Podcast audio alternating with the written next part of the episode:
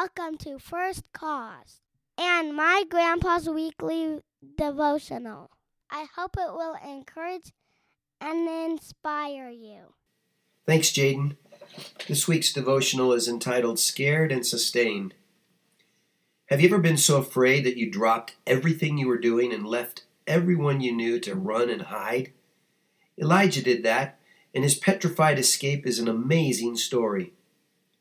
God's prophet had just finished an astounding power encounter with wicked King Ahab and 450 prophets of Baal. The Lord brought fire down from the sky to light up Elijah's water covered offering to demonstrate that he alone was God to a very startled Israelite audience. But when Ahab's wife Jezebel heard that he had killed 450 of her idol worshipping priests, she pitched a fit and threatened to kill Elijah. Instead of relying on God as he had just demonstrated, Elijah became afraid and ran for his life. Along the way, God sent an angel who fed the exhausted prophet bread and water. Our passage of meditation comes from 1 Kings chapter 19 verse 8. So he got up, ate and drank. Then on the strength from that food he walked 40 days and 40 nights to Horeb, the mountain of God. Humanly speaking, it is not possible to walk about 352 miles in 40 days without food.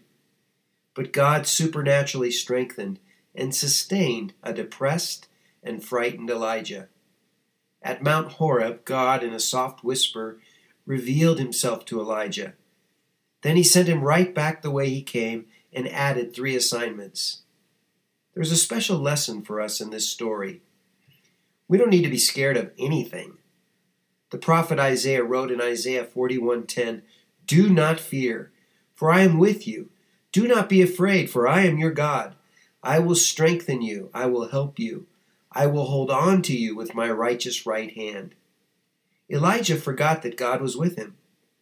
When we act out of fear, we are doing the same thing. Fear is the friend of fallacy and gains us nothing but an unneeded dose of suffering. Zig Ziglar once said, Fear has two meanings forget everything and run, or face everything and rise. The choice is yours. God understands when we abandon faith to grip whatever solution we mistakenly choose for relief. He doesn't condemn, belittle, or abandon us. He continues loving us. That love sustains us even when we are oblivious. A warm loaf of bread and jug of water from God was exactly what Elijah needed.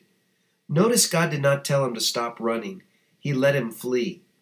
Sometimes that's what He does for us. He lets us exhaust our own solution in order that our ears might finally open to His reassuring, soft whisper. Are you scared? Stop looking at the source of your trouble. Neither Jezebel nor any other adversary can destroy you, not if your eyes are on your Heavenly Father. He will sustain you. He will comfort you. He will send you right back into battle, fortified and with renewed faith. Our inspirational thought comes from an unknown person who said, Feed your faith, and your fears will starve to death. Thanks for listening.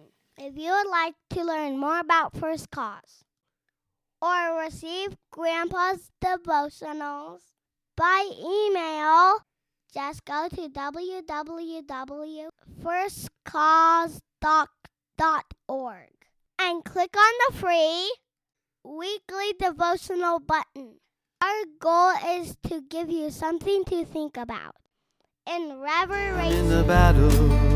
I'm in the battle.